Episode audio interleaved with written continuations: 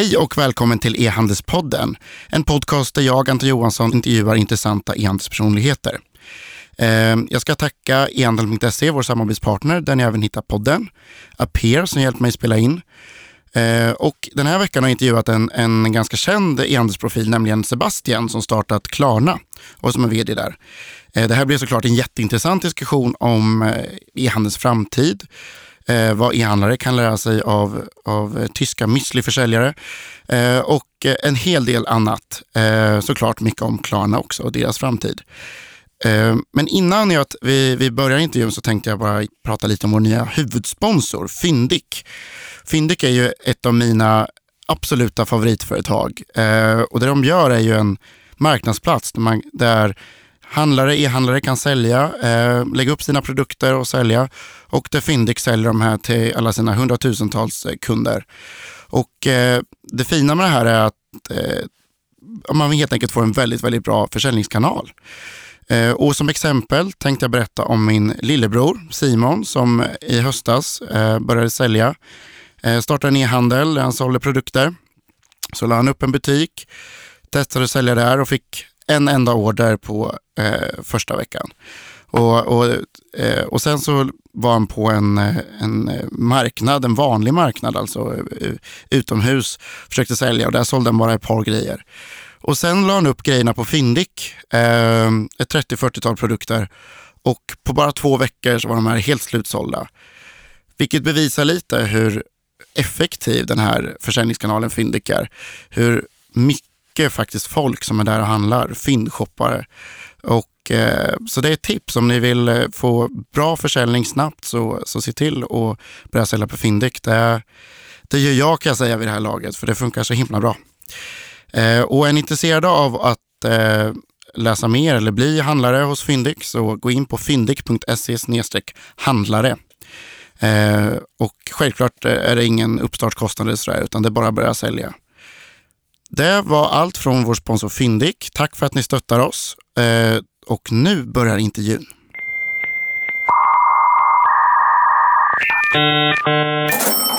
Hej och välkommen till E-handelspodden Sebastian Siemiatkowski.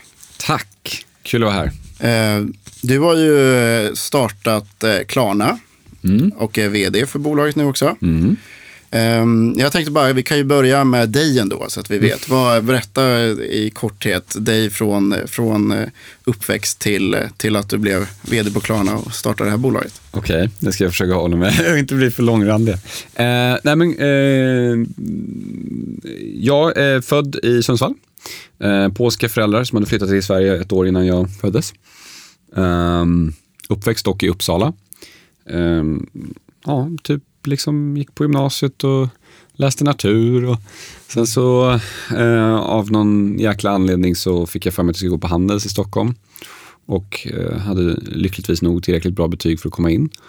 Eh, och egentligen ville jag kanske göra något annat, var lite osäker på vad jag skulle syssla med. Men pappa tryckte på det hårt så jag började plugga direkt efter gymnasiet. Och tog sen två sabbatsår eh, efter att jag kände att Nej, för mig att plugga på Handels var liksom gå in i väggen. Ja, det var liksom jag var inte alls förberedd för det. Eh, dels så började jag liksom flank, alltså missa tentor och jag klarade inte studietrycket och blev väldigt mycket mer så sökande och funderade på vad jag skulle göra. Så då var det sabbatsår. Då tog jag Niklas med en av mina medgrupper på Klarna. Vi gjorde en jorden runt-resa utan att flyga som var väldigt rolig. Eh, och eh, ja, det ena ledde till det andra men det slutade med att jag fick ett sabbatsår till.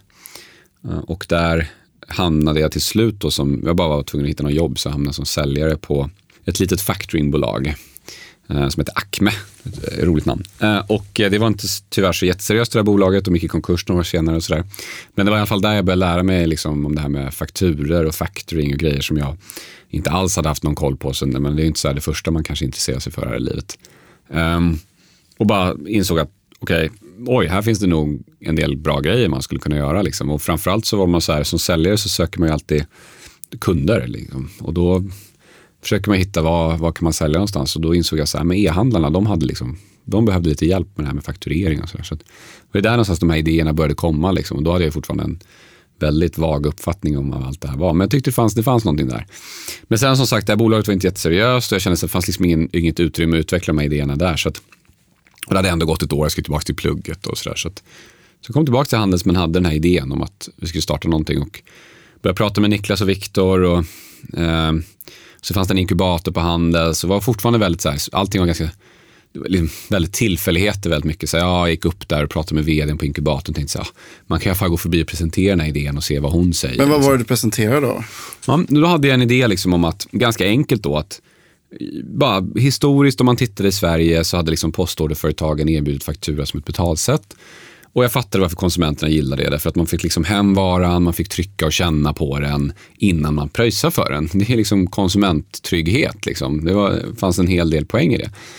Um, och, eh, och samtidigt så såg jag att e-handlarna då liksom som började komma då, det här var ju liksom 2005, så det var ju de så första e-handels success storiesen började synas. Liksom så här, Sirion hade börjat växa och Lensway hade gjort väldigt bra ifrån sig. Och liksom, så att det fanns en del tidiga så här, success cases. Men det fanns också fortfarande en enorm skepsism. Liksom, kläder på nätet kommer aldrig funka och allt det där.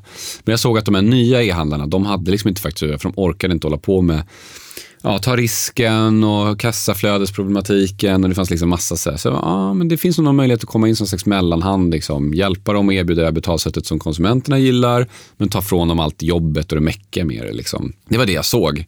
Um, och, och, liksom, och man kan ta betalt för tjänsten, folk är beredda att betala för den. Liksom. Så, att, så det var väl det, men, men som sagt, hade jag liksom ingen IT-kunskap, kunde inte programmera själv. Jag har väl suttit och hackat i Hypercard, det är väl närmsta liksom, jag kommer programmering.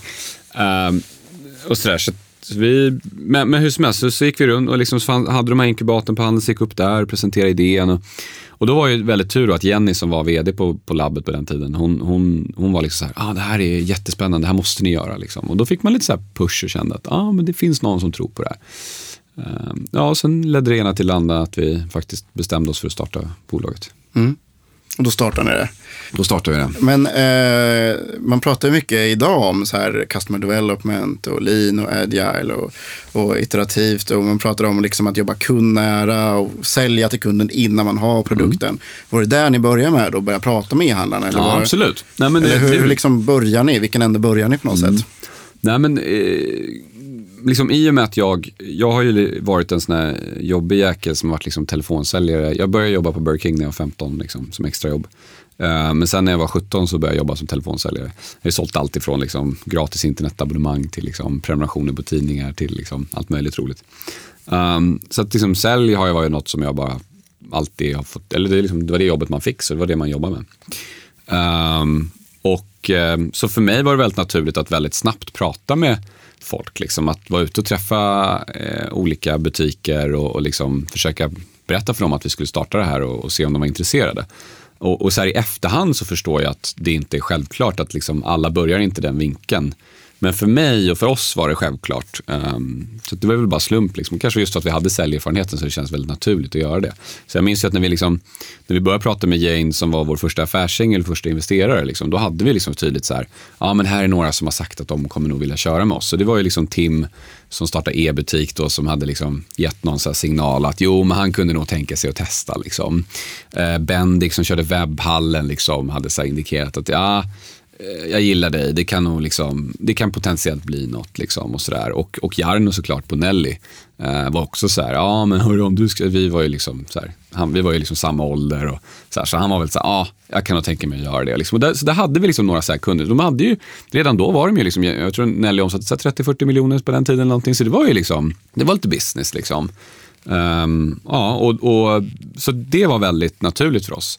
Och sen exakt hur produkten skulle funka och rent tekniskt hur vi skulle lösa allting och det där, det hade vi inte. En... Så ni hade inte alls löst det egentligen innan, innan ni gick och sålde? Så Absolut inte. När vi presenterade ett koncept, liksom, att så här, ja men ni kommer liksom, vi kommer vi kommer hantera fakturor åt er, vi kommer erbjuda er så att ni kan sälja, eller sälja mot faktura, men vi kommer ta risken och, och hela flödet och allting. Och, och, eh, och, och de hade sagt att ja, det lät, det lät som en bra idé. Men så att man kan säga att om ni hade förstått hur svårt det var med Finansinspektionen och alla regulatoriska frågor och teknik, teknik och sådär som ni inte förstod, då hade det varit mycket svårare att gå och sälja in det för ni kanske inte hade förstått. Ja, det tror jag absolut. Eh, jag tror, vad ni hade gett er in på. Liksom. Ja, men så är det definitivt.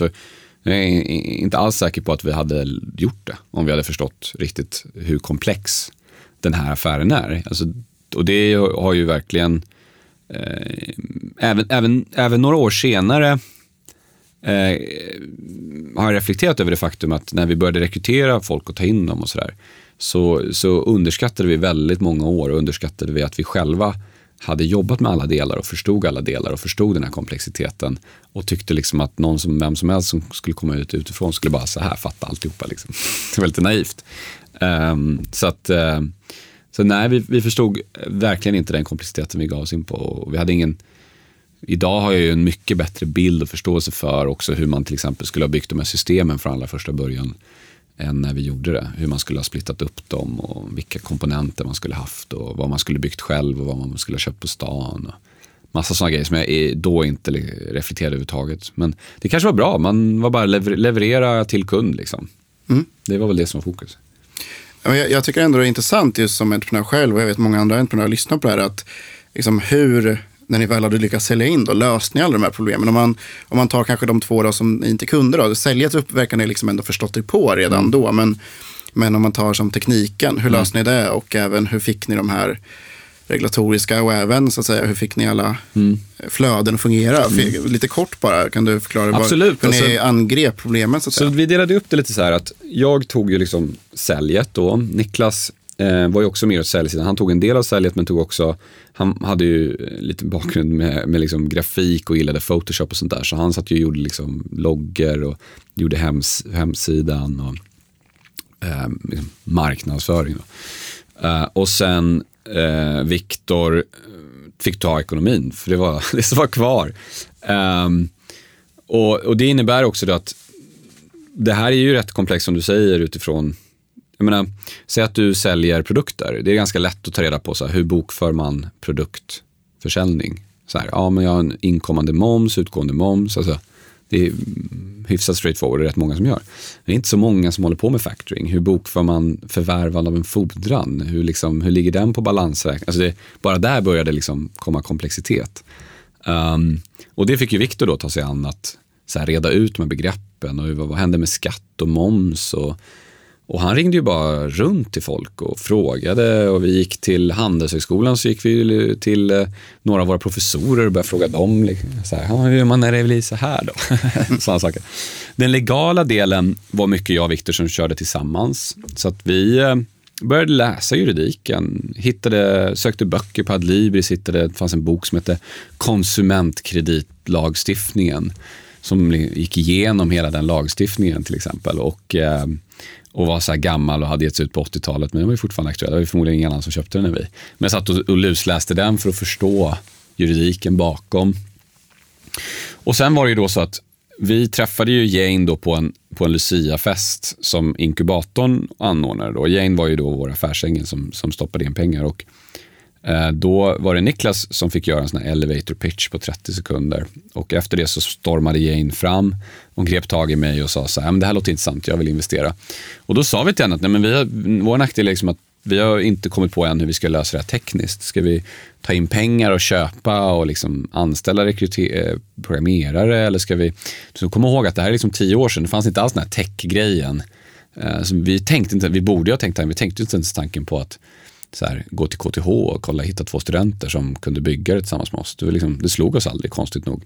Um, men Jane sa så här, men jag har några utvecklare som är jätteduktiga uh, och de uh, kan utveckla det här på väldigt kort tid, uh, det ni behöver. Det tyckte vi lät bra. Det lät som en bra lösning. Så då kom de in och, och fick en ägarandel och sen så byggde de ihop systemet. Uh, och, och sen gick de vidare och gjorde något annat. Så lämnade de oss med koden. Satt vi där. Um, och, och Jane då sa att nej, men jag stoppar in, vi sa ju till henne så här, vi behöver 400 000 kronor. Och sa hon, nej, ni behöver 600 000, sa hon. Och, ni, och jag vill ha 10 procent. Och det är ju så här, i efterhand så förstår jag att det var ju en helt fantastiskt att få en 6 miljoners värdering på en powerpoint-slide. De facto. Mm. Då var vi så här, hmm, ska vi ta det här budet eller inte? Och, vet. Man blir, det är väldigt roligt så här i efterhand kan jag tycka det var väldigt generöst. Um, så att då blev hon investerare och så kom de här teknikerna ombord uh, och byggde systemet. Liksom. Um, um, så att, så att det var ju så vi löste, liksom, varje problem fick ju lösas för sig. Och uh, vi kom ju överens med teknikerna och Jane kring årsskiftet. Och uh, på fyra månader då så utvecklade de det första systemet som var live med Nelly i april. Så det var ungefär så lång tid det tog. Mm komma igång. Um, men då var det ju liksom långt ifrån den, det system och den komplexitet vi har idag. Men, men, uh, mm. men det skickades ändå fakturer? Och... Det skickades fakturer. ja. Mm. Um, ja, men det var en väldigt det är så här, konkret. Ja. Eh, det är klart att du inte skulle gjort exakt samma sak om du hade startat idag antar jag. Det hade jag inte gjort, nej. Även om liksom vissa grejer gick ändå er väg, kanske ja. fick in pengar på ett ganska bra värdering tidigt. Och absolut. Vissa saker kom ju verkligen rätt, kan ja, man säga. Absolut. Absolut. Men ta in tekniker som sen hoppar av när man har byggt systemet nog inte den det grejen skulle Nej, idag, kanske. Och, och det är precis, och det är väl precis som du säger. Det är ju, det är ju precis den frågan som är intressant. Och jag, jag tror att det vi gjorde fel där var ju att vi pratade aldrig om förväntningar. Alltså, det är väldigt lätt när man träffas som entreprenörer och ska starta någonting tillsammans. Då pratar man gärna om allt fantastiskt man ska göra och vilken produkt man ska göra och, och så vidare. Men det man gärna hoppar över, det är ju så här, okej, okay, men du som gillar att träna så mycket, hur, hur ska, du, ska du fortsätta med det nu? Och du håller ju på att skriva din eh, magisteruppsats. Skippar du den då eller? Och hur många timmar kommer du lägga? Mm. Um, och där satte vi oss aldrig ner och liksom pratade igenom egentligen eh, vad våra förväntningar var. Eh, det var väldigt tydligt från, liksom, i efterhand var det väldigt tydligt från deras sida att de hade sett det som att de var någon slags VC som puttade in kod i vårt bolag. Och det var ju de facto det de sen också gjorde. Eh, och sen drog de. Liksom.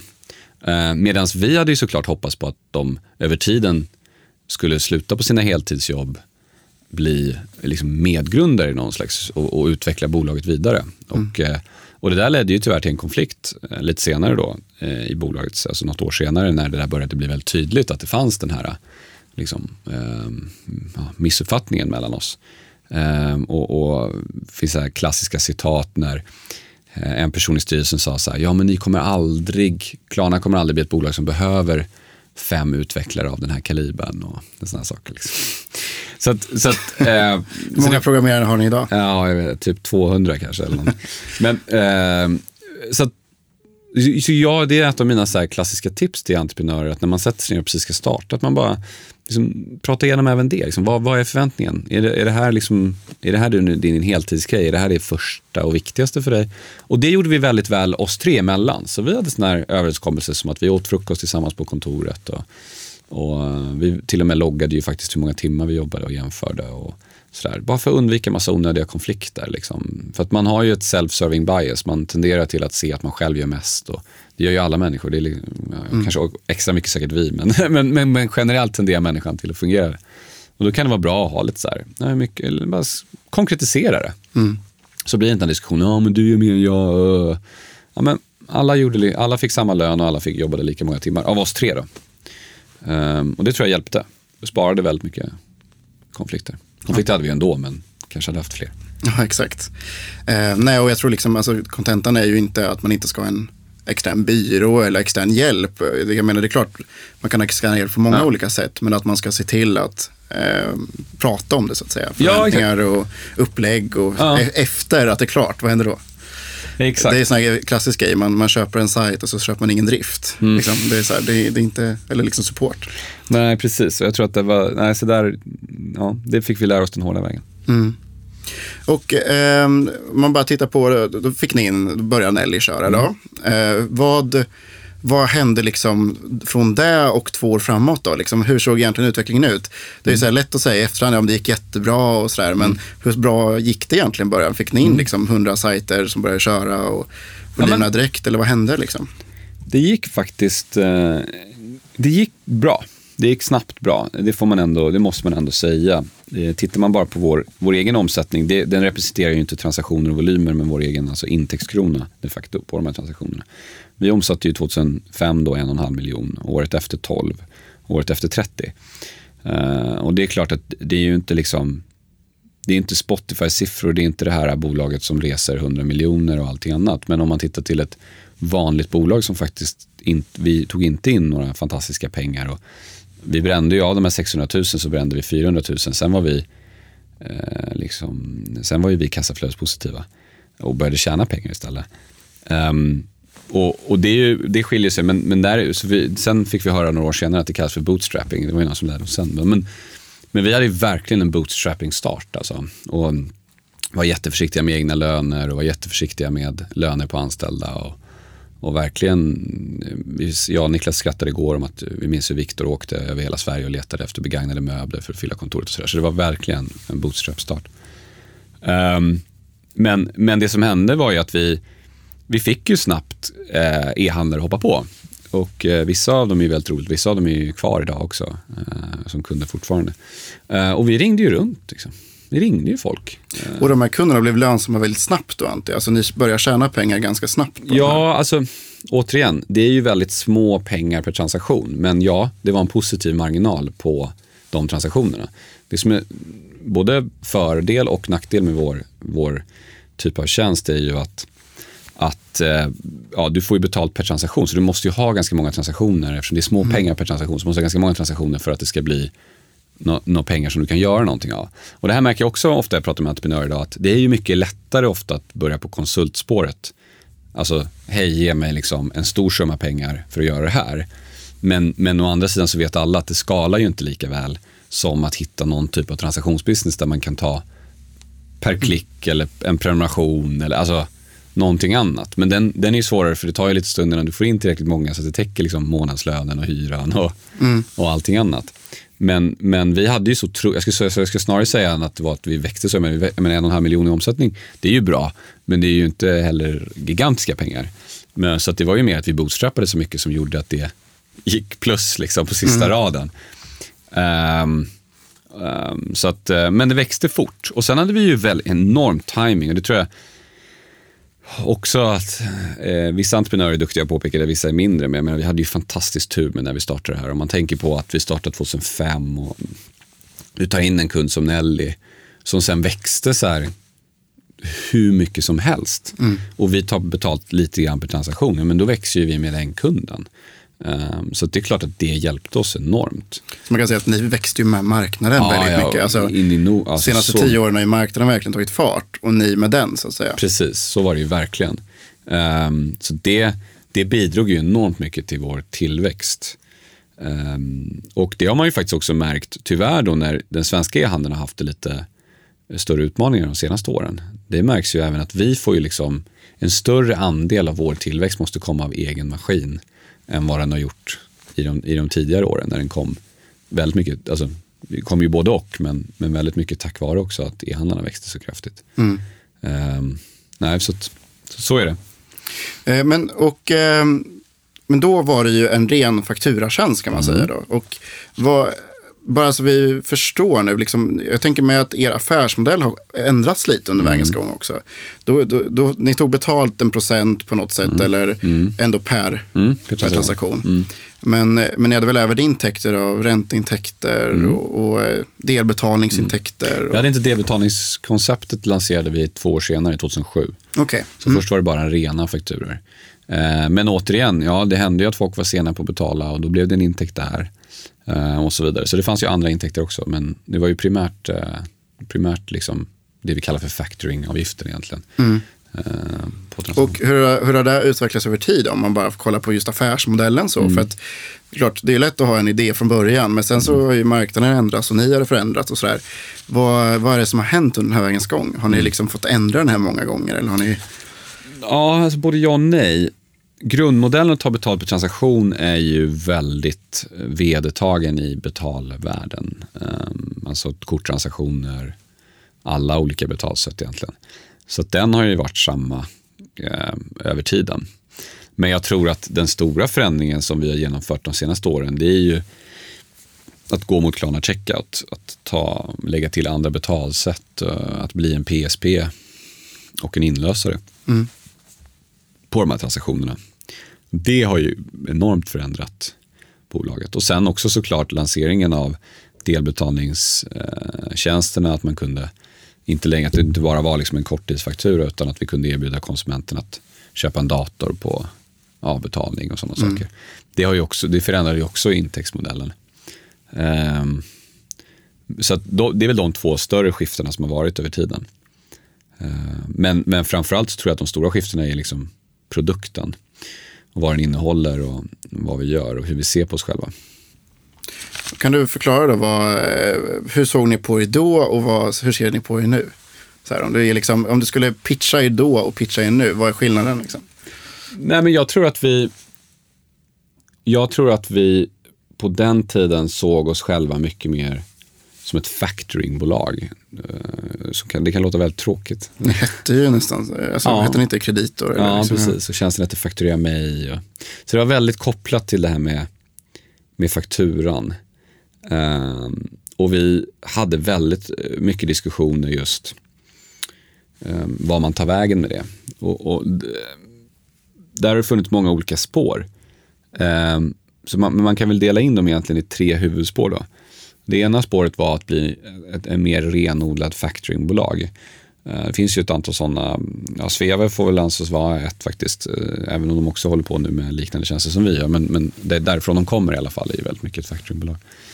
Eh, Amfa bank, ett annat och sådär. Så det är ju företag som håller på med olika typer av factoringtjänster. Kundreskontrahantering och den typen av grejer. Eh, det var ett, ett spår. Ett annat spår var att bli bank bli eh, en utmanare liksom till Swedbank och, och sådär. Det kom ju lite senare men det är klart att vi umgås med tanken på att det vore väldigt roligt att bygga banktjänster och försöka liksom konkurrera med svenska banker. Och sen det tredje spåret då, som, det, som vi till slut valde, det blev ju betaltjänstspåret. Att bli en betalleverantör för, för e-handlare. Primärt e-handlare men även för folk som säljer på nätet, även digitala tjänster och andra tjänster. Eh, och bli det på en global basis istället. Global är ett väldigt starkt ord, men, men på en internationell, liksom, växa på fler marknader. Så då hade vi ju fortfarande inte bestämt oss och vi hade mycket diskussioner, men vi ägnade oss framförallt åt att bara bygga upp det svenska, den svenska verksamheten och få den att funka och få allting att snurra och mm. liksom så, dra in nya kunder och, och sådär. Vi hade inte en tydlig så här, strategi att vi ska gå hitåt. Eh, det kom ju de senare åren när vi började så här. Så att idag så skulle jag beskriva oss mer som, vi är en betaltjänst först och främst. Vi eh, vill skapa en tjänst som hjälper handlarna att sälja mer eh, och öka deras försäljning. Och å andra sidan en tjänst som är bra för konsumenterna som de gillar när de handlar på nätet. Så att, idag är det mycket tydligare, tror jag, än det var då. Då, vi, då liksom fanns det eh, 30 olika spår. Men jag tror att det är rätt hälsosamt också för att man behöver vara lite opportunistisk när man är mindre. Alltså, därför att när man, man är, när man är mindre så är man mycket mer snabbrörlig. Man kan byta inriktning över dagen, det är inga problem. Det finns liksom inga kommunikationsutmaningar internt för man är så litet team. Så det är väldigt lätt att lägga om och byta och man behöver testa och se, okej, okay, funkar det här? Nej, det funkar inte lika bra. Nej, det här var mer spännande, då kör vi på det och så vidare. När det är ett större bolag, då behöver man ha, våga satsa lite grann och vara lite mer långsiktig. För det tar lite längre tid att liksom, ja men nu investerar vi kraftigt i en produkt som går i den här riktningen. Så då behöver man liksom formulera och våga betta och, och sådär. För man kan inte ändra lika snabbt. Å andra sidan har man mycket mer resurser och man kan, när man väl gör någonting mm. så kan det bli väldigt liksom, det blir stort från, direkt från början. Sådär. Um, så jag tror att det är ganska naturligt. Absolut, det tror jag också. Men, eh, men eh, man kan se också, liksom, det, det kändes ju som att eh, den riktiga internationella planen kom liksom lite på plats när ni tog in nya investerare och sådär mm. också. Eh, kan du inte bara berätta om, om er, liksom, er resa med att ta in kapital och sådär? Mm. Alltså Absolut. För det tror jag är intressant för många entreprenörsvärlden. det är alltid en fråga. Nej, men det som hände då var ju att först, först, när, eh, först tog vi in Jane och det var ju affärsängel och sådär. Uh, och, det gick, och sen gick det ju bra. Och återigen då, i och med att vi gick med vinst så behövde vi ju inte ta in pengar. Eh, men det som hände då var att sen lanserade vi den här delbetalningstjänsten och eh, då insåg vi helt plötsligt att så här, okay, tidigare så hade kunderna betalat till oss inom två veckor. Nu är plötsligt så kunde det hända att liksom, vi inte fick betalt. Ja, det tog liksom två år innan vi hade fått hela pengarna tillbaka. Och det gjorde att vår balansräkning växte väldigt kraftigt. Och, eh, och då ville ju banken då att vi skulle ha mer eget kapital för att liksom få en trygghet i den här stora balansräkningen som vi satt med. Ehm, och då eh, behövde vi resa pengar, inte så mycket för att liksom, göra investeringar eller någonting annat, utan bara för att egentligen ha sittande som någon slags säkerhet. Och då var det 2007 och, och, vi gick ut på stan och började leta pengar. Och det var ju konstigt nog då, för det var innan finanskrisen, men det var alltså ingen ville ta i oss med tång. Liksom. Um, och det fanns mycket det här, då var det mycket det här att ja, men ni håller på med faktur, faktur i stenåldern, glöm det. Det, det är kortbetalningar i framtiden. Och, mycket sådana såna typer av argument vi fick. Så att vi pratade med massa olika VC här i Stockholm. Inte Creando och Norson ska jag säga, så att de inte får någon, men, men några andra. Och eh, alla var ointresserade. Och det, och det kan jag tycka är väldigt konstigt därför att det året stängde vi på 30 miljoner i omsättning, men i Q4 så hade vi en run rate som visade på att vi skulle stänga nästan på 90 året därefter. Och, och, och så här som, som investerare kan jag tycka att det är inte så vanligt att man ser ett bolag Nej. som liksom börjar skala så kraftigt utan att ens ha en internationell närvaro, utan faktiskt bara på mm. en lokal marknad. Men, men pratar ni verkligen med, med liksom den typen Rätt. av riskkapitalbolag som, som idag är väldigt ofta i Sverige eller liksom på Stockholms Vi pratade inte med någon av de internationella aktörerna överhuvudtaget då. Vi visste inte ens liksom, hur fick man tag på dem? Liksom. Men jag tänker Crenna Minorson och de här andra. Alltså, jag visste inte ens att de fanns. Nej, så det var mer traditionella aktörer i någon Nej, form? men det fanns, eller? jag kommer inte ens ihåg, jag vill inte nämna några vid namn nu så att de blir ledsna på mig. Men, men det fanns några som höll på då som vi hittade via någon kontakt och sådär. Alltså jag vet inte ens, jag vet inte ens kunde man googla då? Fanns det någon lista? Mm. Nej, vi hittade ingenting. Vi liksom, det var någon som tipsade om att ja, de där kan man snacka med. Och, mm. alltså, det var otroligt omoget. Och vi var väldigt omogna och förstod inte alls. Liksom, det är klart att Index redan fanns i London. Vi hade säkert kunnat prata med dem. Liksom, men vi visste inte om att de fanns. Och det är väl, Så, en, det är väl en lite, men det, det känns som att det är en del av er story också. Att ni ni var inte en del av så här, teknik, Nej. Stockholm startup. Liksom, utan, utan, ni var ett vanligt bolag eller ja. så här handelsbolag ja. liksom, som, Nej, som, sen, som har blivit ett teknikstartup kan man säga. Då. Och, det, och, och det har ju blivit det, ska jag säga väldigt medvetet, för jag ska komma till Sequoia-storyn sen. Men, nej, men så 2007 då när vi tog in de pengarna, då var det ju så att av en slump så hade Mats Kviberg eh, suttit och käkat frukost med en kille, eh, Ulf då, som var vd på labbet efter Jenny och eh, sagt så här, men jag kan träffa grabbarna. Och så träffade vi dem och liksom hade ett kul möte. Satt där uppe med Erik Törnberg i, i, på Öresund. Eh, liksom, det var ju när Öresund fortfarande var ett bolag. Och, och så kom Sven in och bara, det här verkar kul, nu kör vi. Och så gick han ut, eller om det var Mats som gjorde det. Och så, um, och så gjorde de investeringen. Liksom, schyssta villkor, hade, var bra att göra med och sådär. Um, och vi var nöjda med värderingen, tyckte den var schysst. Så att, så att um, det var liksom, det var så det blev av. Eh, och det var jättebra för oss då. Eh, men sen då, 2009, då hade vi ju börjat eh, läsa mer Techcrunch och liksom, då, bör, för då hade det också börjat snackas om Zalando hade precis startat 2008 och liksom, man började höra om Rocket och Samver började nämnas i media och Skype hade, eller Spotify hade startat. Och, så då började det finnas lite en annan, och vi började få ha lite bättre förståelse för de här grejerna. Vi hade lärt känna folk i techvärlden och allting annat. Och, och där så började vi också så känna att vi var för mycket det här factoring ekonomibolaget som hade startats av några handelskillar. Och vi kände så här, eh, det kan vi inte vara. Liksom. Vi måste bli ett techbolag.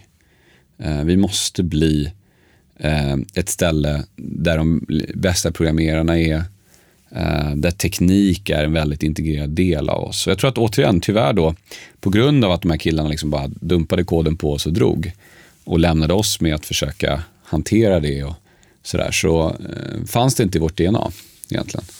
Så att, så, men då hade vi bestämt oss att vi ville göra en förskjutning ditåt. Och, och som allting annat så tänker man ju sig att det är ju både en fråga om att göra den faktiska förändringen, men också att marknadsföra den och sälja den och berätta den storyn.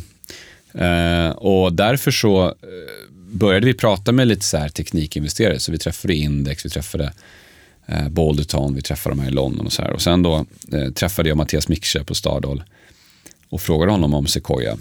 Och då sa han att nej men du vet, de gillar inte att investera i bolag som bara sitter i Norden. Det ska vara liksom global expansion och allting annat. Och så. Så vi sa, okej, okay, då snackar vi inte med dem då. Det var liksom så här, väldigt försynt igen då. Men sen så ringde ju då Sequoia till Mattias och bara, ja men finns det några intressanta bolag i Stockholm? Och då sa Mattias, ja men vet du vad, jag snackade ju faktiskt med Sebastian här och så där. Så tack vare Mattias så, så ringde de ju oss sen då.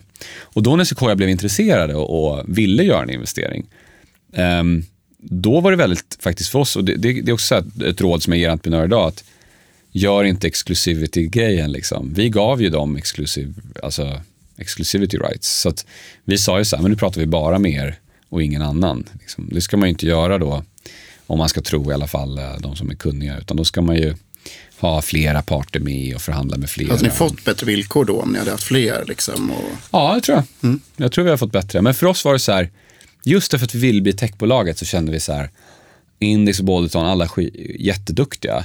Men ingen kunde ge oss lika mycket brand, Nej. helt ärligt, som Sequoia kunde. Sequoia kunde liksom, det skulle bli den här kvalitetsstämpeln.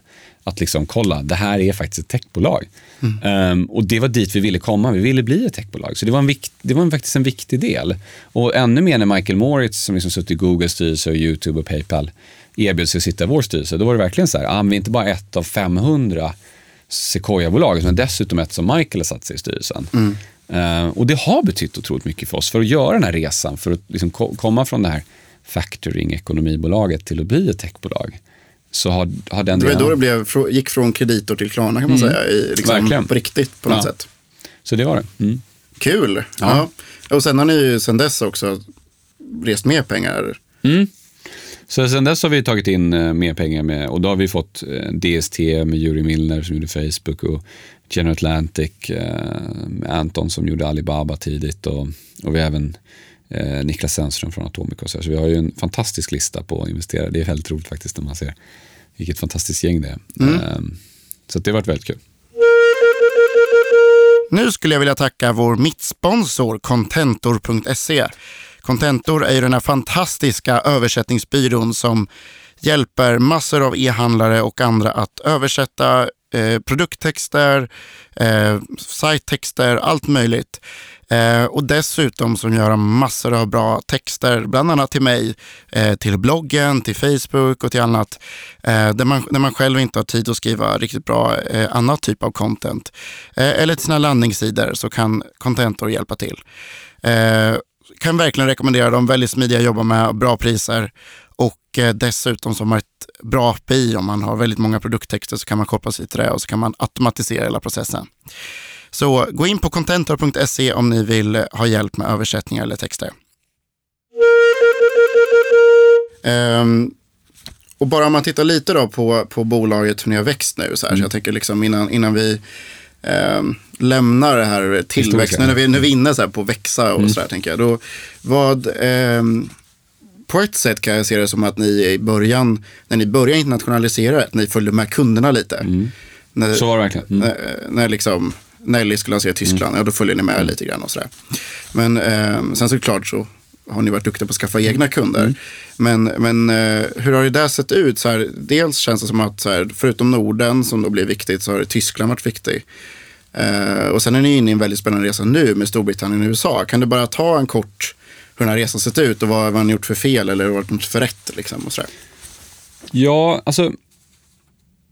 Det enkla svaret på det är ju då att på grund av att vi själva inte var utvecklare och på grund av att eh, vi lite grann blev dumpade med den här koden så hade vi en ganska eh, naiv och ofullständig bild av hur man bör utveckla system på ett bra sätt. Och jag tror att vi över tiden lyckades attrahera en, del bra utvecklare även innan Sequoia kom in som investerare och så vidare. Men jag tror inte alltid vi lyssnade och jag tror inte alltid vi förstod vad de ville och, och allting annat. Och eh, det samarbetet funkade inte alltid optimalt. Och det där tror jag tyvärr gjorde att vår IT-utveckling och produktutveckling inte gick så snabbt som den skulle kunna göra.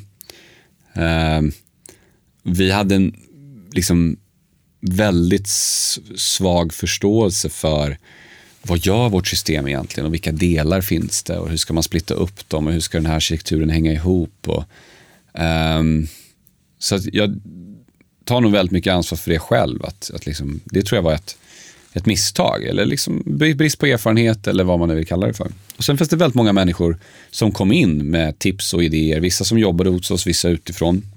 Och vissa av de tips och idéerna var jättebra, vi borde ha lyssnat, men vi gjorde inte det. Vissa lyssnade vi på och var helt fel. så att liksom, sådär. Men det som blev konsekvensen av det där egentligen var att när vi kom till Tyskland och lanserade Tyskland, det var ingen direkt succé, eh, ska jag säga. Utan tvärtom, liksom, den implementationen och hur snabbt det gjordes och allting annat. Den kvaliteten på den produkten i Tyskland var undermålig när vi startade. Um, och, och det farliga är så här att om du bygger liksom en, ja men säg att du är Angry Birds, du bygger ett, säg att du bygger ett spel då, och det spelet inte är så bra. Eller du lanserar ett nytt spel, det är inte så bra. Jaha, då blev det inget av det. Då har du i värsta fall eh, spenderat massa timmar på något som inte blev så bra. Då. Men i vårt fall så är det så här, om vi inte gör någonting bra, konsekvensen av det, det blir förluster. Så att liksom folk pröjsar inte för att vi har tagit felaktiga kreditbeslut eller för att eh, tjänsten är för dålig så de fattar inte hur de ska betala. Eller alltså du vet, det finns en massa grejer. Och då försvinner det pengar i väldigt fort takt. Mm. så alltså, där, kan du verkligen, där kan du verkligen råka illa ut. Liksom. Um, för återigen, om du tänker på liksom, i förhållande till vår omsättning, hur mycket pengar vi hanterar, så är det ju enorma summa pengar som, som strömmar genom systemen. Så att för oss blev liksom Tyskland ett uppvaknande att så här, nej, vi är inte mogna för den här internationella expansionen och vår produkt och vårt system är inte där det behöver vara för att vi bara ska kunna liksom eh, varken systemet men inte heller organisationen är liksom mogen för det. Och det är, det är jäkligt komplex business vi håller på med. Det är inte alla som förstår det utifrån, men man tänker på, liksom, som du och jag pratade om även vi kom in innan, liksom, legala aspekter, produktaspekter, system och det gäller att beräkna räntor och det finns liksom lagar på hur de där räntorna ska beräknas och i varje land ska de beräknas på olika sätt och i varje land finns det olika regler på hur en liksom påminnelse ska se ut och vad den ska liksom innehålla och hur den ska skickas och vilka brev och liksom så ska man köpa data och vissa, i vissa länder finns viss data, i andra finns inte och allt och så ska man beräkna risk på det här och så, alltså det, det, är liksom, det tar aldrig slut. Um, och ska man ha en bra tjänst mot, mot butiken och de ska kunna förstå hur systemet fungerar och liksom, alltså, det är rätt mycket. Uh, och, och efter, Tyskland så bara så här, nej, det här kommer inte gå, vi kan inte fortsätta på det här sättet. Um, så att där blev det liksom lite broms. Och vi sa så här, vi, um, nu har vi lanserat de här länderna, nu städar vi upp, liksom, vi ser till att de funkar till att börja med, liksom löste Tyskland, fick det att börja snurra och, och sådär. Och sen började vi också fundera på så här, okej, okay, vad gör vi egentligen? Hur ska vårt system se ut? Vad ska vår produkt handla om? Hur ska den fungera?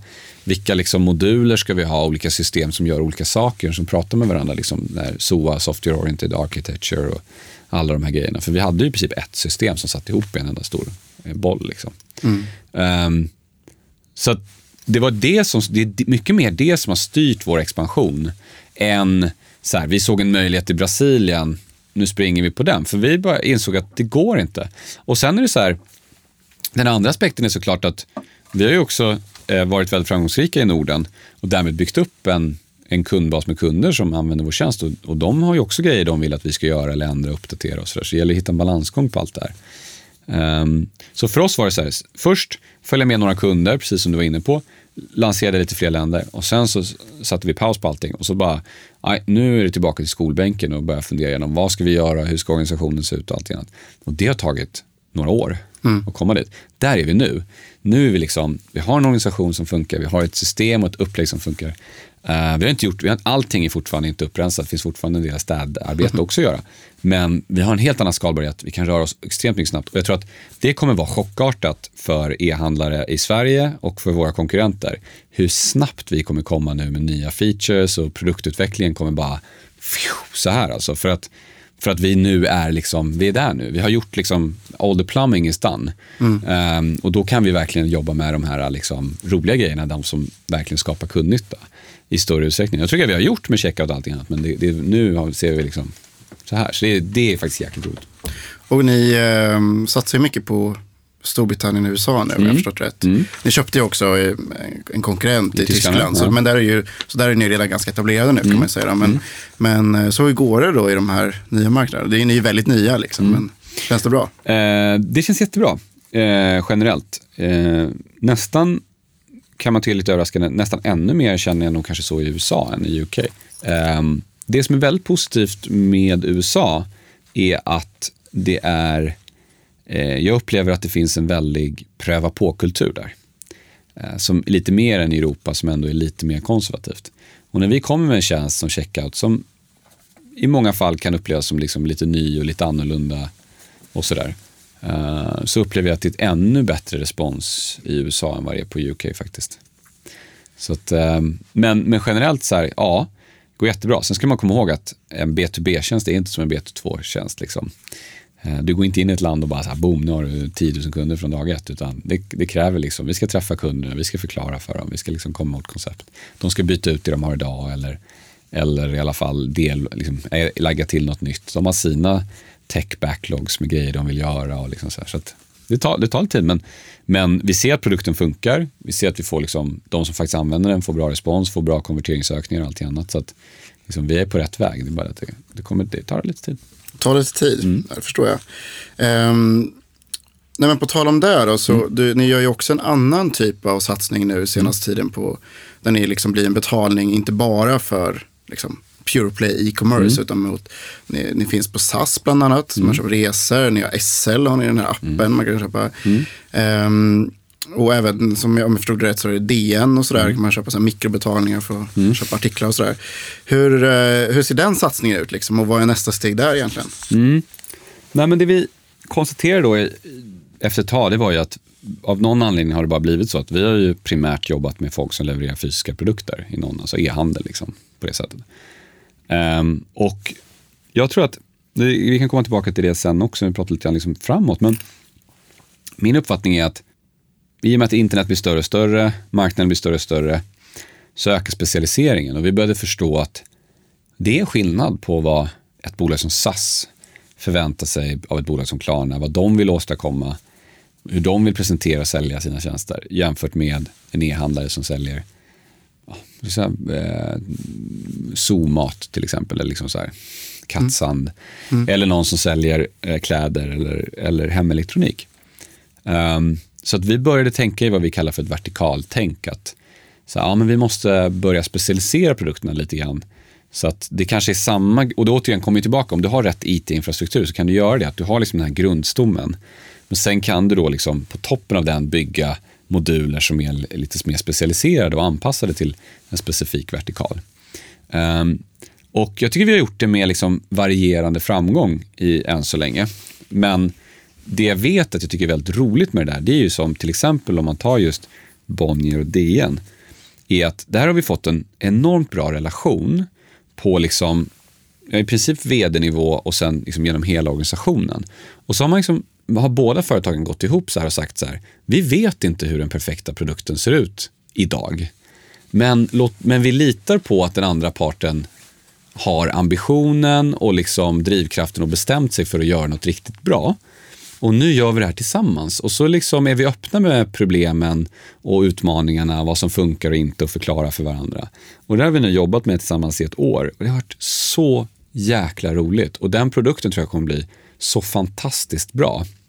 För att det blir verkligen liksom, det blir en produkt som kommer funka riktigt bra för tidningar och för content och som har liksom stöd för autogiro och, och, och, subscriptions och aggregering av mikrotransaktioner och liksom hela faderuttan.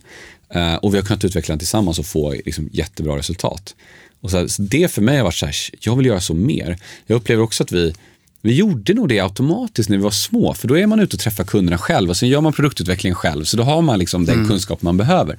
Men så fort företaget börjar bli större så är det väldigt stor risk att så här, produktmänniskorna sätter sig på sin egen kammare och så här, mm, undrar, ja, vi tar ett merchant-möte så lyssnar vi lite grann och sen tar vi lite anteckningar och så går vi tillbaka och gör vad vi tycker är viktigt. Liksom. Ehm, men det här för mig, att jobba så med SL som vi har gjort, eller jobba nu med DN och, och sådär, det har ju varit liksom, det, det är jättekul alltså. Och det, jag tycker verkligen att det är där man kan skapa värden. Så jag, jag vill göra mer och mer. Ehm. Så det kommer bli satsas på mer den typen av? Ja, och ja. även inom e-handeln. För jag tycker att vi skulle, jag tycker att vi borde börja förstå och se, och det gör vi nu. Och jag, och jag pushar för det väldigt mycket internt, att liksom så här, nej, den här hemelektroniksäljaren har inte riktigt samma behov som klädesäljaren. Liksom. Ja, hemelektronik handlar mycket mer om liksom finansieringslösningar därför att det är dyra kapitalvaror, du vill kunna erbjuda delbetalning och sådana saker.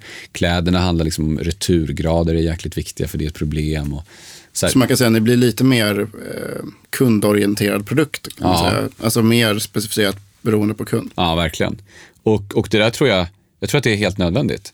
Um, och jag tror det kommer göra att vi blir mycket, mycket bättre. Men återigen, det hade inte, kunnat, det hade inte gått om inte vår liksom, organisation och IT-mognad hade varit där den är idag. Mm. Uh, för att hade vi, varit, liksom, hade vi försökt göra det här för fem år sedan, så som vi produktutvecklade och jobbade med tekniken på den tiden, då hade ju liksom allting stått stilla. Då hade vi bara hållit på med DN i ett år liksom, teknikmässigt och ingen annan utveckling hade skett. Mm. Nu klarar vi av att göra det parallellt och det är där som nyckeln, nyckeln är ju att kunna produktutveckla fler saker parallellt när man är ett större bolag.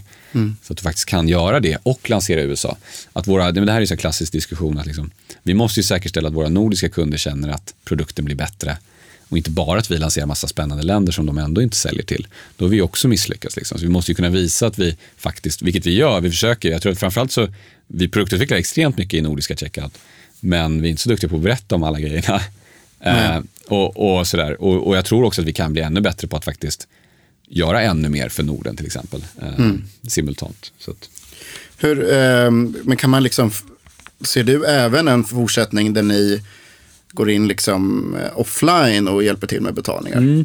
Så offline är ju en sån här fråga som kommit upp väldigt, väldigt många gånger. Um, det är svårt. Jag har ju... Ska ni köpa iSettle liksom? Är det det som blir resultatet? Jag tror inte Jakob vill sälja till mig. Nej, men... Kanske att vi försöker göra någonting. Jag vet inte. Jag, jag, så å ena sidan, många handlare har ju liksom lite både och-värden mm. och, och, tycker nog att det vore väldigt skönt uh, att ha lite både och. Så där finns ju ett tydligt skäl till att göra det. Det som har kanske talat emot för oss har varit så här att vi har inte tyckt att, liksom, att det är så trasigt. Alltså, mm.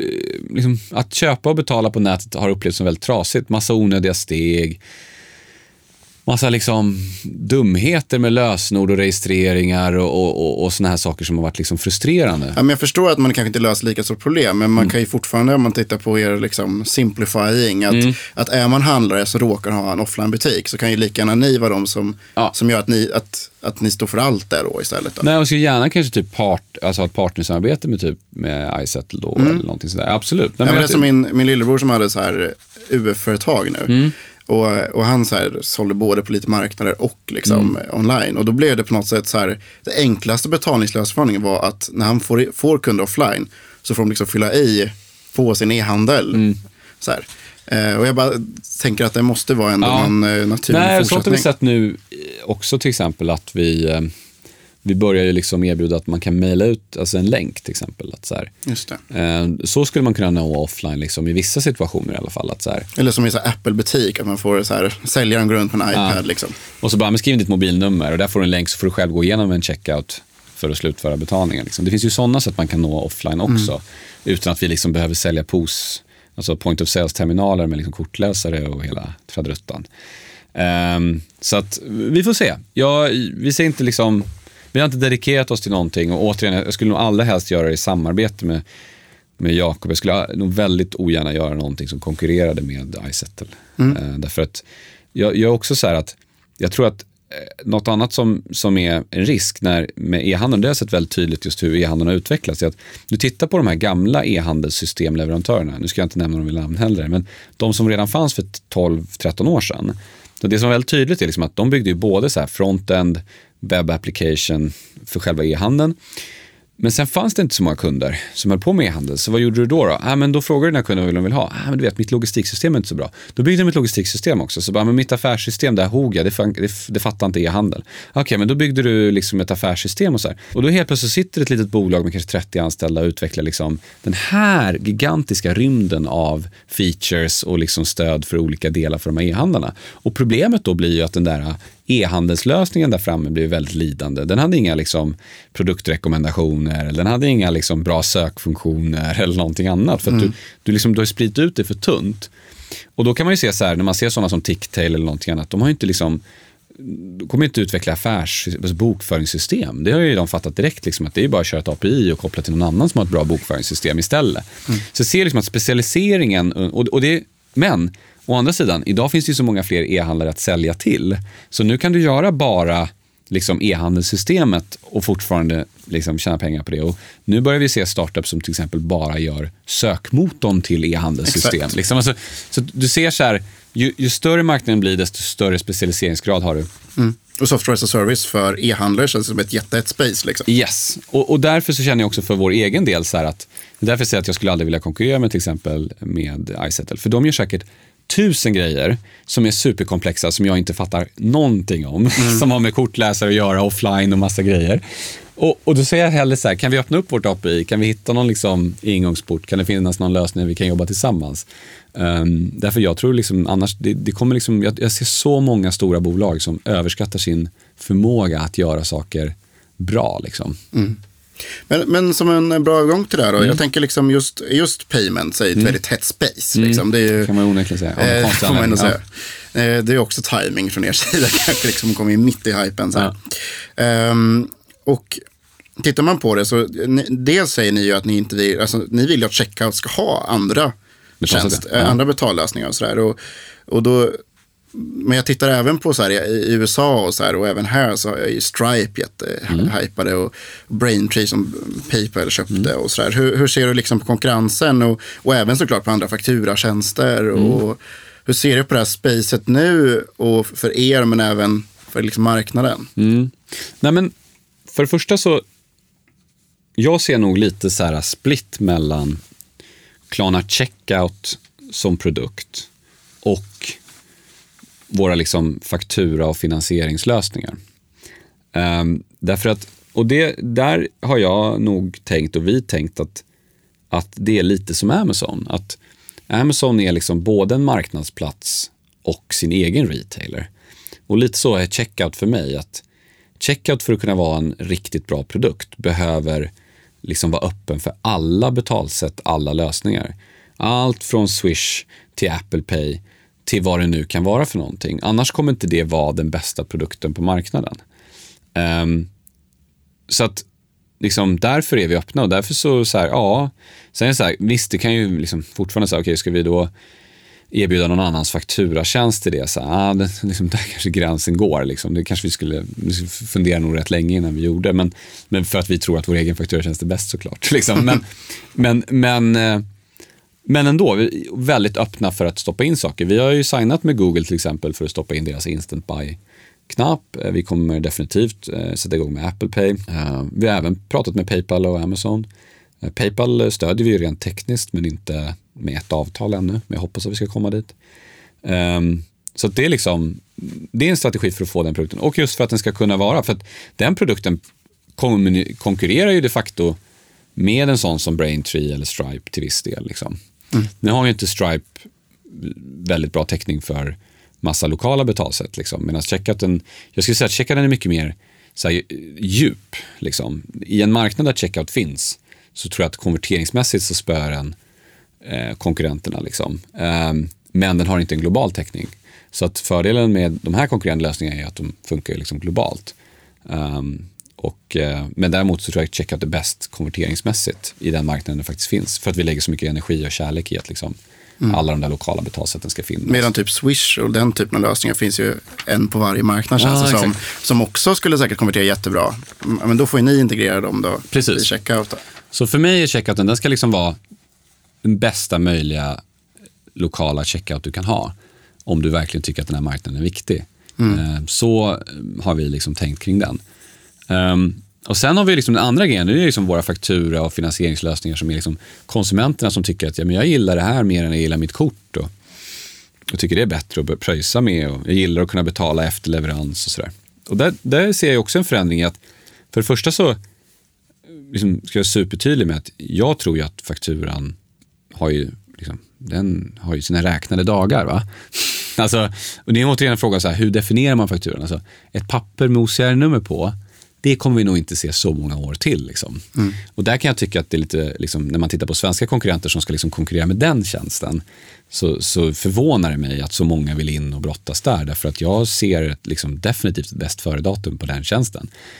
Um, vi håller på att lansera här i Sverige, nu i juni kommer vi lansera Autogiro Eh, vilket innebär att man kan ge ett autogiromedgivande till Klarna och sen så kan man gå in på mitt Klarna och klicka liksom betala. Så då slipper man hålla på med OCR-nummer och bankgiro. Och, Gör att det blir enklare att ha prenumerationer. Det också, ja. Eh, det kommer stödja för recurring ja. också. Um, så, att, um, så att för mig, det som är liksom unikt med fakturan, det är inte pappret OCR-numret, men det är däremot att en kund kan betala efter leverans. Mm. Och det ser jag ett värde i. Det tror jag kommer finnas kvar liksom i all oändlighet. Att I vissa situationer, i vissa sammanhang så känns det lite tryggare för mig att säga så här, nej du får inte mina pengar förrän jag har sett vad den, mm. hur den där grejen ser ut. Liksom. Man kanske inte ska kalla det faktura utan kredit. Liksom. Ja, eller alltså, någonting annat. liksom. ja, men, ja, eller betala efter leverans eller ja. liksom, någonting åt det hållet. Så, där.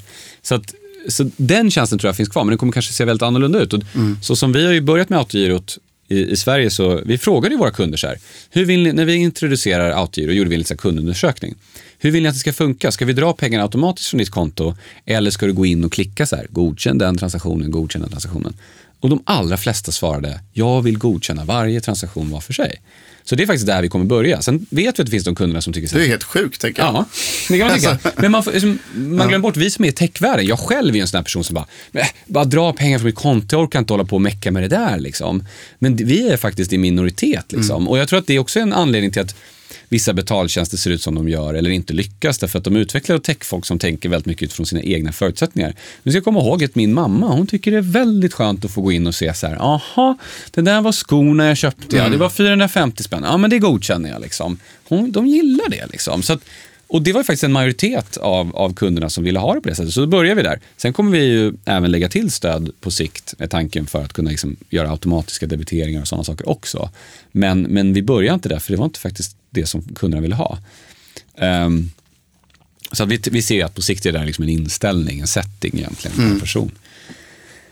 Ehm, så att liksom, ja, och sen då man tittar på de här faktura och finansieringstjänsterna, där går vi ju. Vi jobbar ju med liksom stora PSP, gateways och allting annat. Så här. Ja, för de som inte vill ha checkout kan ju bara erbjuda dem och det kommer vi fortsätta erbjuda. Mm. Det är en massa kunder även idag som använder bara fakturatjänster och inte hela checkout. Liksom. Så att, för, för mig är det två ben. Mm. Eh, och de måste, liksom, de måste stå för sig själva och de måste liksom vara konkurrenskraftiga för sig själva. De kan Mm. inte vara beroende av varandra.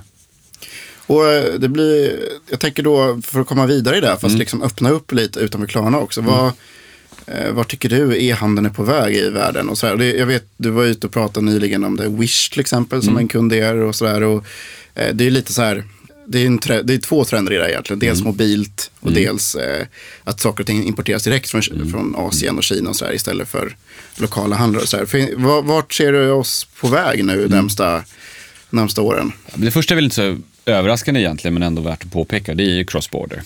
Ehm, att liksom, och, och jag tror också att beroende, om man tittar så här, det är, bara, det är ganska naturligt. Man börjar titta på så Island. Hur många lokala e-handlare finns det i Island? Noll. Marknaden var för liten, så alla islänningar lärde sig direkt. Det finns ett sånt där e-handelsbolag som hjälper islänningar med att sätta upp ett amerikanskt postnummer dit alla skeppar och sen så är det liksom direktimport därifrån. Så funkar liksom isländsk e-handel. Ehm, och så handlar alla på amerikanska sajter istället.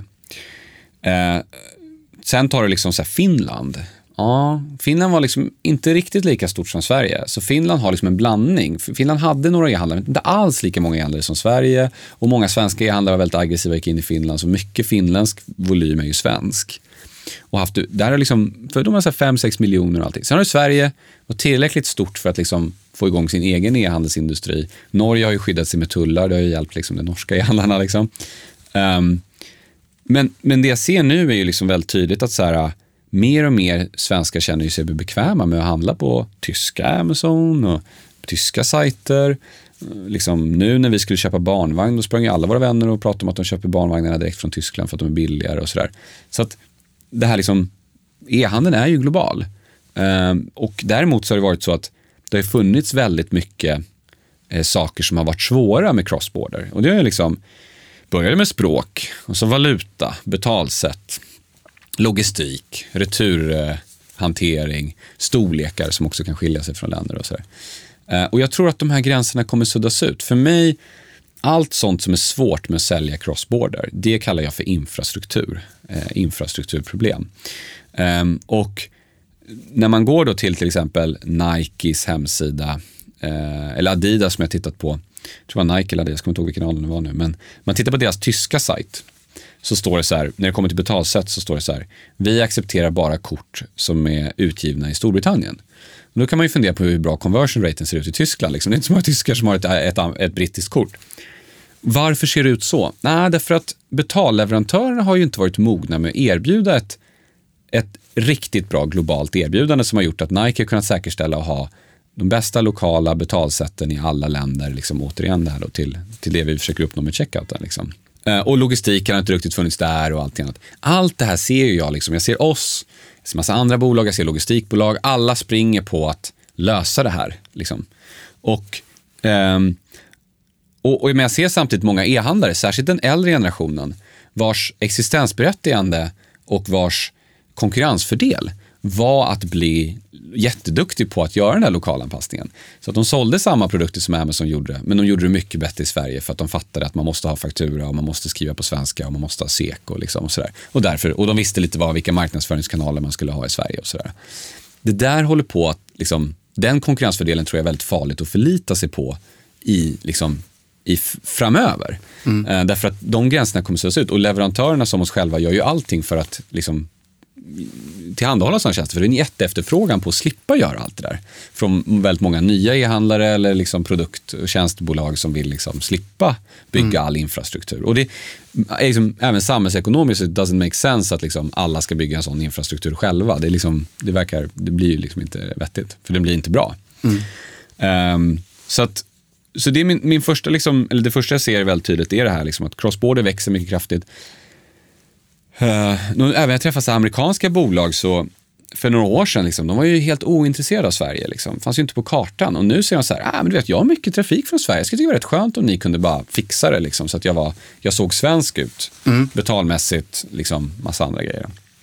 Så det är en, en tydlig trend. Och då kan man ju fråga sig så här, okej, okay, så för mig, I min värld så delar jag upp e-handeln i så här, infrastruktur, det handlar om att lösa alla de här problemen. Sen har du liksom produkter och, och brands egentligen. Um, heter du Marimekko eller Mini Rodini eller, uh, liksom, eller har egna starka varumärken och produkter. Um, då är du ju inte heller så jäkla intresserad egentligen av att bygga infrastruktur, utan du vill ju bara kunna sälja den globalt. Och där tror jag att det som kommer hända är att vi kommer se väldigt spännande liksom, produktbolag, folk som kommer på liksom spännande typer av nya produkter. Ja, egna t-shirts, det kan vara vad som helst. Mm. Uh, och precis som vi ser liksom i den digitala världen, vi ser Angry Birds, vi ser Supercell, Clash of Clans. De säljer ju redan på en global marknad och kan liksom skala från noll till flera miljarder i omsättning över en natt. Därför att de har en distributionskanal och betaltjänst som funkar liksom globalt.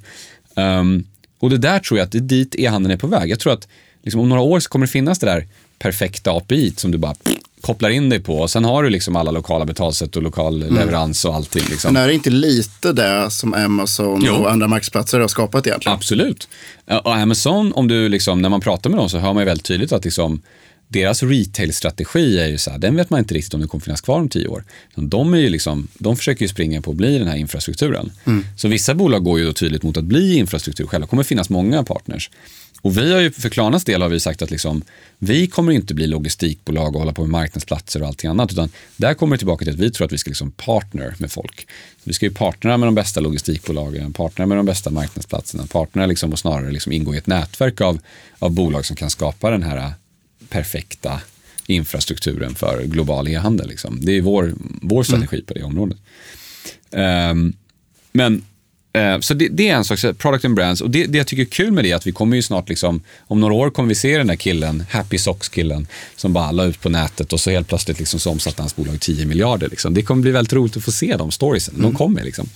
Så det är en sak. Men sen tror jag, så att, och återigen, jag tror att liksom, så min enda tanke med det här är att man måste liksom bestämma sig, vad vill jag vara för någonting som e-handlare? Vill jag vara liksom, och det ser vi ju många svenska e-handlare också som har börjat lägga till egna kollektioner, ta fram egna kläder, liksom gå in i den här private label-grejen. Liksom. För att de har bättre marginaler där.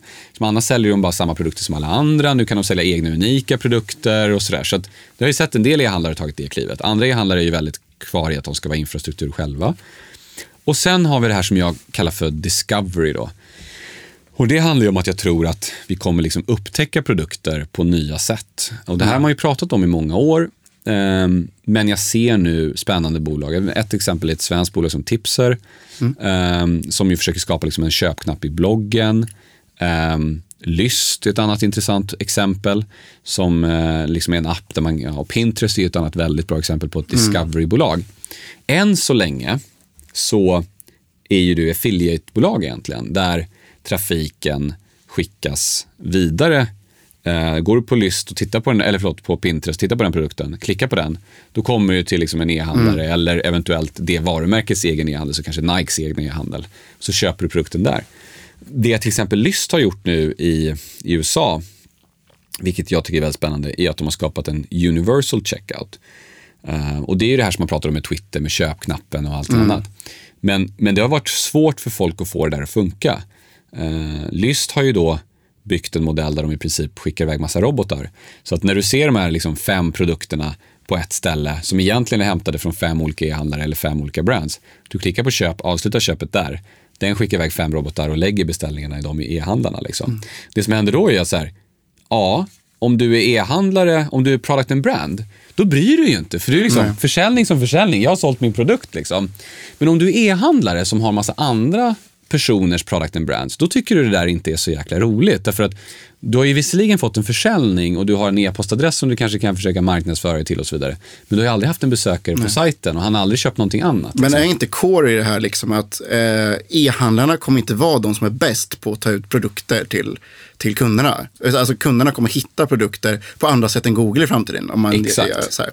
Och det, Wish är ju ett exempel på ja. de både så att säga, där man faktiskt handlar där. Mm. Men så finns det andra exempel som Vanelo eller Pinterest, mm. där, man liksom, där man bara hittar och sen hoppar vidare. Och så. Men de kommer ju även ha egna infrastruktur, eller bli en marknadsplats som Fyndik eller Amazon. Jag tror att de kommer ha köpknapparna, ja. Precis. Ja, jag exakt. tror att infrastrukturen, jag tror dit infrastrukturen är på väg är att den kommer enabla Discovery-sajterna att ha köpknappar direkt mm. och koppla ihop dem med product and brandsen på olika sätt med olika tekniker och allt annat. Och det, det, det jag bara liksom därmed ställer mig tveksam till eh, liksom, är ju då att om jag som e-handlare liksom har den här traditionella e-shoppen med en lista på produkter det är inte världens roligaste discovery-upplevelse för att vara helt ärlig. Liksom. Jag säljer någon annans produkter liksom, och mm. eh, och, och, och, och liksom infrastruktur. Där tror jag att det är rätt lätt att bli klämd alltså, som, mm. som bolag. Och där tror jag att man kanske behöver fundera på vad vill jag vara? Vilket håll ska jag gå? Och det ser jag ju, alltså många e-handlare som är skitduktiga ser ju nu faktiskt göra det. Antingen så, som sagt, utveckla egna produkter, det är vissa som gör det. Andra håller på mycket mer med discovery, börjar skriva liksom bloggar och liksom skapa mer så content och mm. försöker gå den vägen. Um, och vissa fortsätter att bli mer liksom så här, men vi är ett rent infrastrukturbolag och sådär. Så så återigen, man ska inte över ska inte överdriva sånt här heller. Det är inte så att jag tror att liksom alla som, som är den där klassiska listan på produkter kommer vara borta om fem år. Det tror jag inte. Tvärtom, det kommer finnas liksom, många av dem kommer finnas kvar och det kommer finnas retailers även i framtiden och allt annat.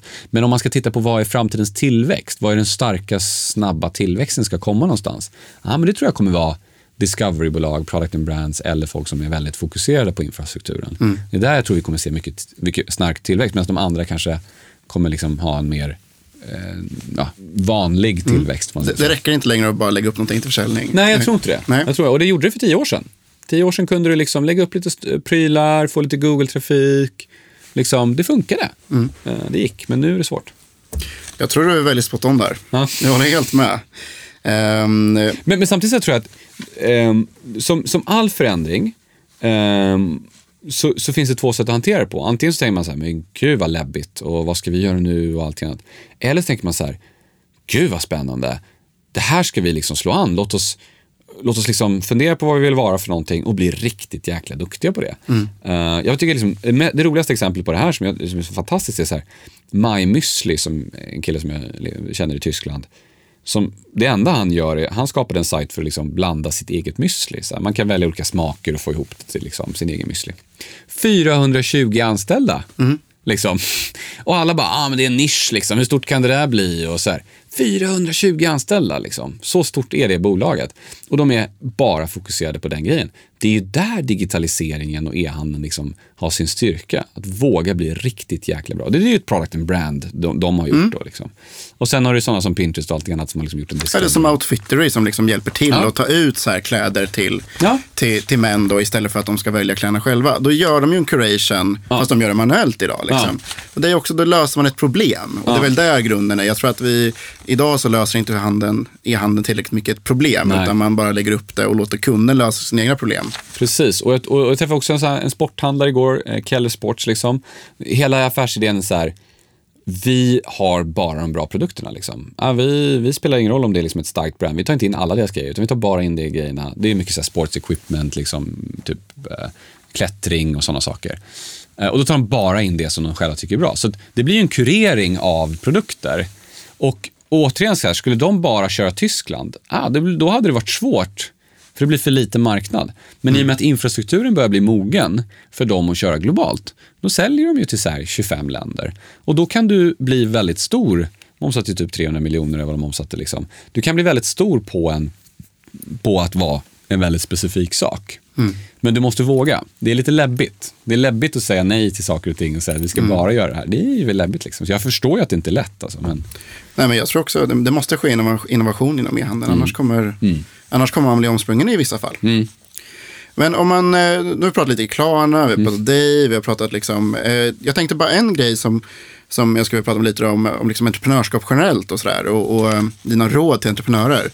Eh, men innan vi, du får ge dina råd, jag tänkte bara, eh, du, du, jag tänker liksom, du är ju ändå verkligen inne i det här, här, politiska Sverige också på något sätt kring entreprenörskap. Eller liksom, Du har uttalat det några gånger och sådär. Och, ehm, bland annat om personaloptioner. Ehm, och och eh, 3.12-regeln och sådana saker. Va, vad känner du skulle göra liksom, att entreprenörsklimatet och e-handeln för den delen med då, i, i det? Liksom? Vad, vad behöver göras? De så topp tre en, konkreta förändringarna. Haha, topp tre. Re, rent eh, konkret nu. Ja, jag, jag ska försöka bli konkret, men låt mig börja med att säga någonting bara. Och det är att jag, jag, eh, tycker fortfarande tyvärr då att, att, att svenska politiker, även om det blivit lite större intresse sista året, eh, är fruktansvärt dåliga på att förvalta den techstaden som Stockholm är och göra något bra av det. Man ser på liksom de PR-aktiviteter som London spruttar ur sig och Berlin liksom, kring sig själva som techstäder. Och Ehm, så gör Stockholm i princip ingenting på det området. Och, eh, och då ska jag säga att trots det så tror jag på Stockholm enormt mycket under de närmsta 5-10 åren. Därför att trots politikernas ointresse de sista 10 åren så har det byggts, byggts upp ett fantastiskt ekosystem i Stockholm med fantastiskt framgångsrika bolag, fantastiska människor eh, och en enorm liksom, en enormt entreprenörsk och drivkraft. Så att, att liksom även om man kan ha önskemål, och ska komma till de konkreta, så är det så här, det är för sent att stoppa Stockholm. Liksom. Eh, det kommer bli jäkligt bra här ändå. Vi kommer fortsätta se jäkligt mycket spännande, bra bolag och det kommer gå väldigt, väldigt bra för Stockholm som techstad i många, många år till tack vare det ekosystemet som nu finns. Det är jag helt övertygad om. Ehm, sen är det upp till politikerna att bestämma sig för om de vill hjälpa till eller om de ska liksom eh, lite sakteliga försöka bromsa in det här. Jag tror inte de kan bromsa det helt, men de kan nog försöka bromsa det lite. Eh, och tittar man då, liksom, det är ju tyvärr, liksom, det blir ju de här frågorna som har nämnts 1000 gånger förut. Men det är ju liksom återigen bostadssituationen. Liksom, Berlin är ju så attraktivt med sina låga kostnader, enkelt att hitta bostad liksom, och enkelt att vara fattig entreprenör i Berlin liksom, på många sätt. Eh, och det är ju inte Stockholm. Det är dyrt och, ehm, och sådär. Så att ett, bostäderna. Två, återigen, det är förvånande för mig i ett land som en gång föreslog löntagarfonder att, att personaloptioner och att vilja ge optioner betraktas som någon slags liksom misstänkt kapitalistisk högeridé. Liksom. Det är ju precis tvärtom. Om det är någon som borde liksom omfamna idén om att anställda ska kunna lätt ta del av equity-delen i ett bolags utveckling så borde det ju vara vänstern i det här landet. Liksom. Om någon eh, som borde liksom se, aha, vi pratar om att liksom utjämna inkomstklyftor och allting annat. Så det förvånar mig jättemycket och det är liksom därför den är min tvåa. Eh, att liksom gör det enkelt och tydligt och hjälp oss att ha, att attrahera, både att kunna göra det i Sverige men också att liksom utifrån eh, folk som kommer från andra länder, hjälp oss att hitta system för att, hjälp, för att även möjliggöra för dem att ta del av det på ett bra sätt. Och sen den tredje grejen, för mig handlar ju så här återigen om att eh, det jag tyckte varit väldigt kul sen jag startade är att när vi startade för tio år sedan, då eh, var det 7% av studenterna som ville starta eget företag. Idag är det 70. Eh, på den tiden så hade Connoisseur gjort en, en undersökning som sa att det var finare att ha ärvt pengar än att ha tjänat ihop dem själv. Och det året vi startade var första året som det faktiskt var en majoritet som tyckte det var finare att tjäna ihop dem själv. Eh, på den tiden var starta eget någonting som fortfarande var förknippat med de här 90-talsreformerna. Liksom, ah, det var du som inte riktigt kunde få jobb som liksom, ah, men jag har startat eget sa du. Liksom. Det fanns liksom nästan en, man nästan liksom häcklade det här starta eget-grejen. Och idag är liksom entreprenörskap någonting som, som hyllas och förs fram som en positiv drivkraft i samhället.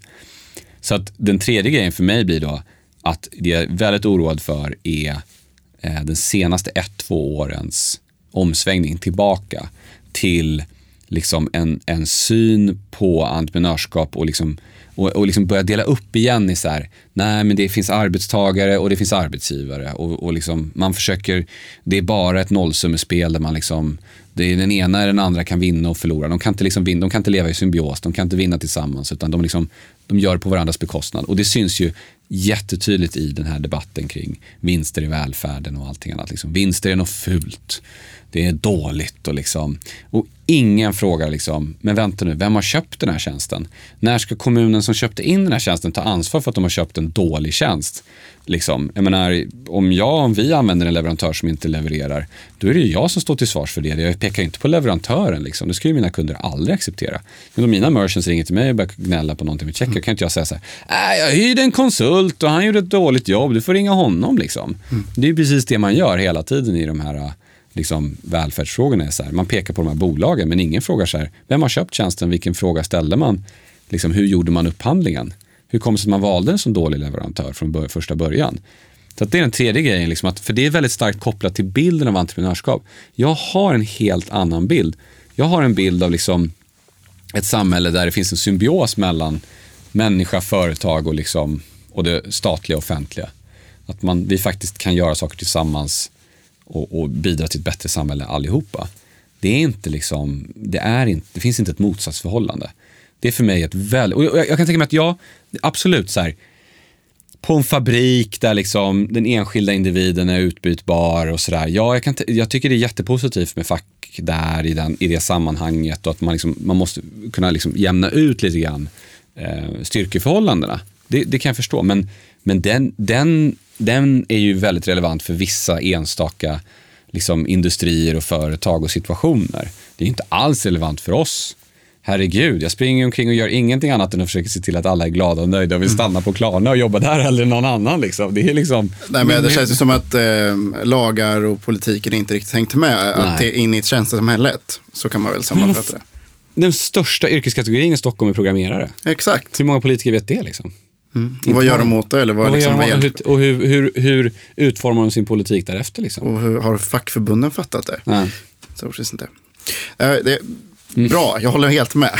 jag, jag, är också frustrerad av samma anledning. Mm. Men jag tänker på, um, om man då bara liksom, lite avslutningsvis, då, mm. lite så här råd till entreprenörer och, uh, och även till e-handlare tänker jag. Mm. Om du bara kan ge några råd till entreprenörer och några till e-handlare.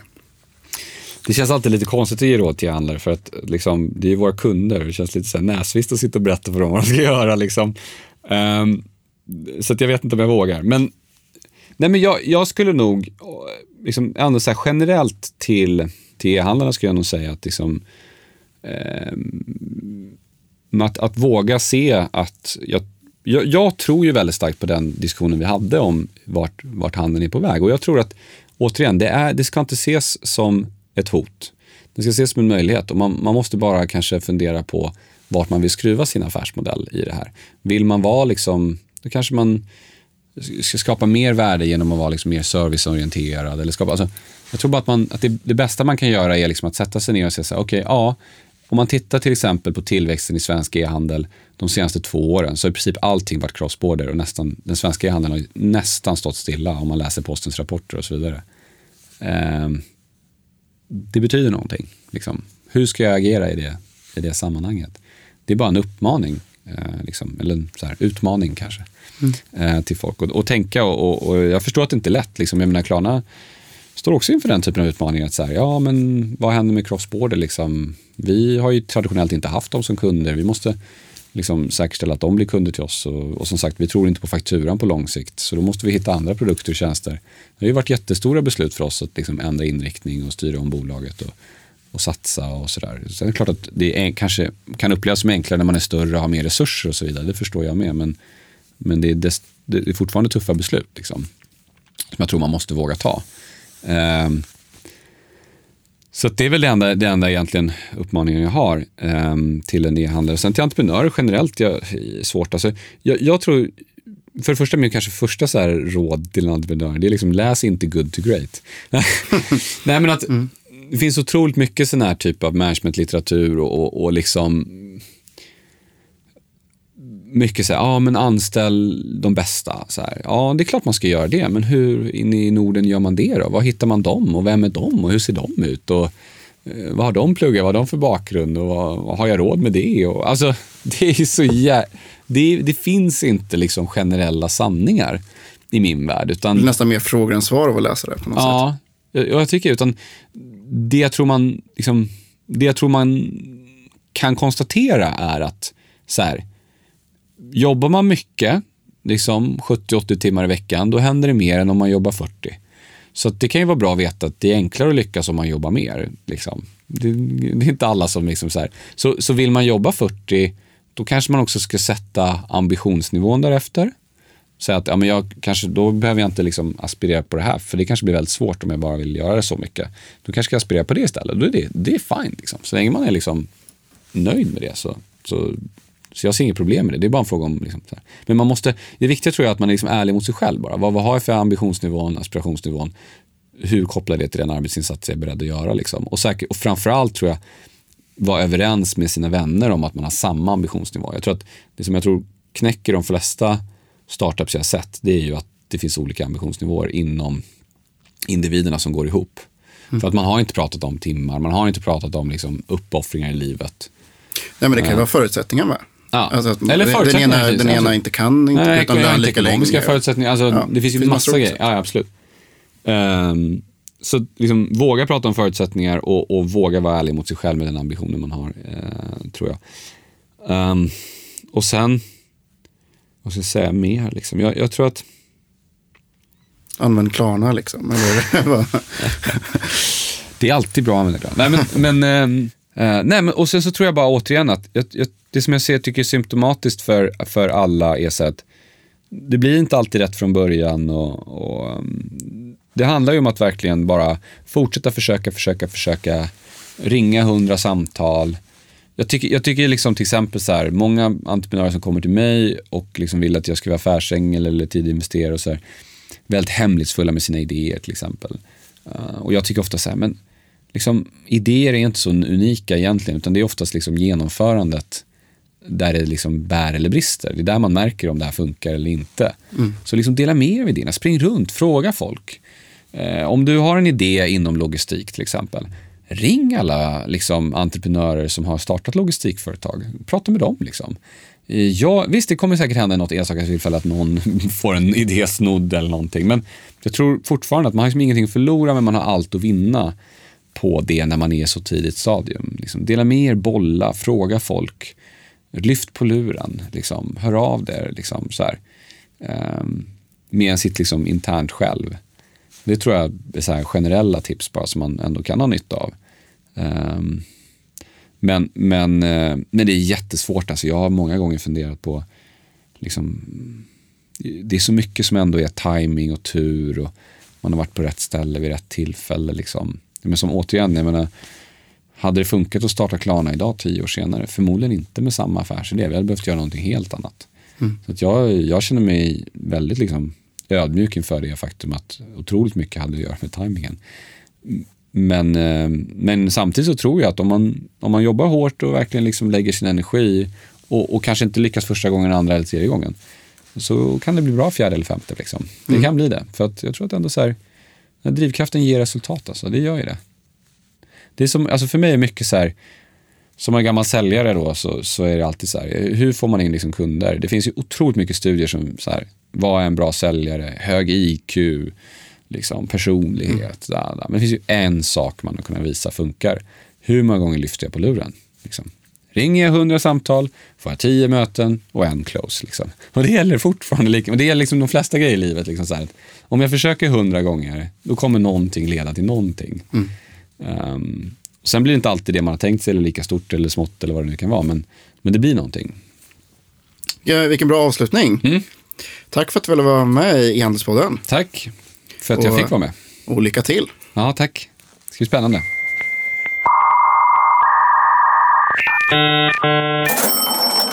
Tack för att ni har lyssnat på E-handelspodden. Och eh, är ni intresserade av att prata vidare eller ha tips på, på gäster, eh, se till att följa oss på ett e-handelspodden på Twitter eller på Facebook såklart också. Eh, snart kommer en ny podd såklart. Det ser vi fram emot. Men jag vill gärna ha nya, nya gäster, så se till att tipsa nu. Jag vill också tacka vår eh, huvudsponsor den här veckan, eh, fyndig. Så jag såg här nu precis att förra året så hade deras topphandlare över 139 produkter per dag i snitt. Så många ordrar fick de per dag. Eh, visar kanske lite hur mycket man faktiskt kan sälja på den här försäljningsplattformen. Eh, så gå in på fyndig.se handlare om ni är intresserade av det. Eh, tack också till Aper som hjälpt mig att spela in och till endel.se där ni hittar podden.